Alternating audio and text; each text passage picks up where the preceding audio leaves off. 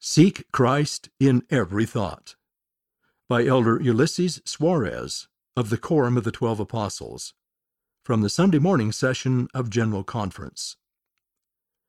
Seeking Christ in every thought and following Him with all our heart requires that we align our mind and desires with His. Despite our continuous efforts to seek out the Lord, inappropriate thoughts may penetrate our mind. When such thoughts are permitted and even invited to stay, they can shape the desires of our heart and lead us to what we will become in this life, and eventually to what we will inherit for eternity.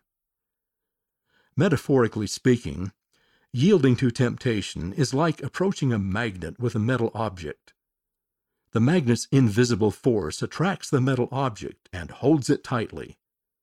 The magnet loses its power over it only when the metal object is placed far from it.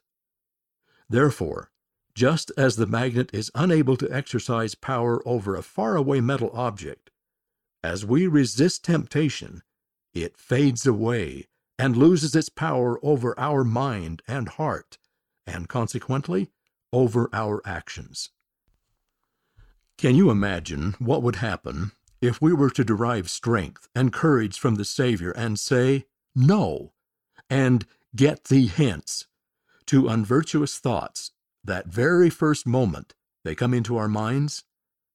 I know that by following Jesus' example, we will avoid many tragedies and undesirable behaviors that might cause family problems and disagreements, negative emotions and inclinations, perpetrating injustices and abuses, enslavement by evil addictions, and anything else that would be against the Lord's commandments.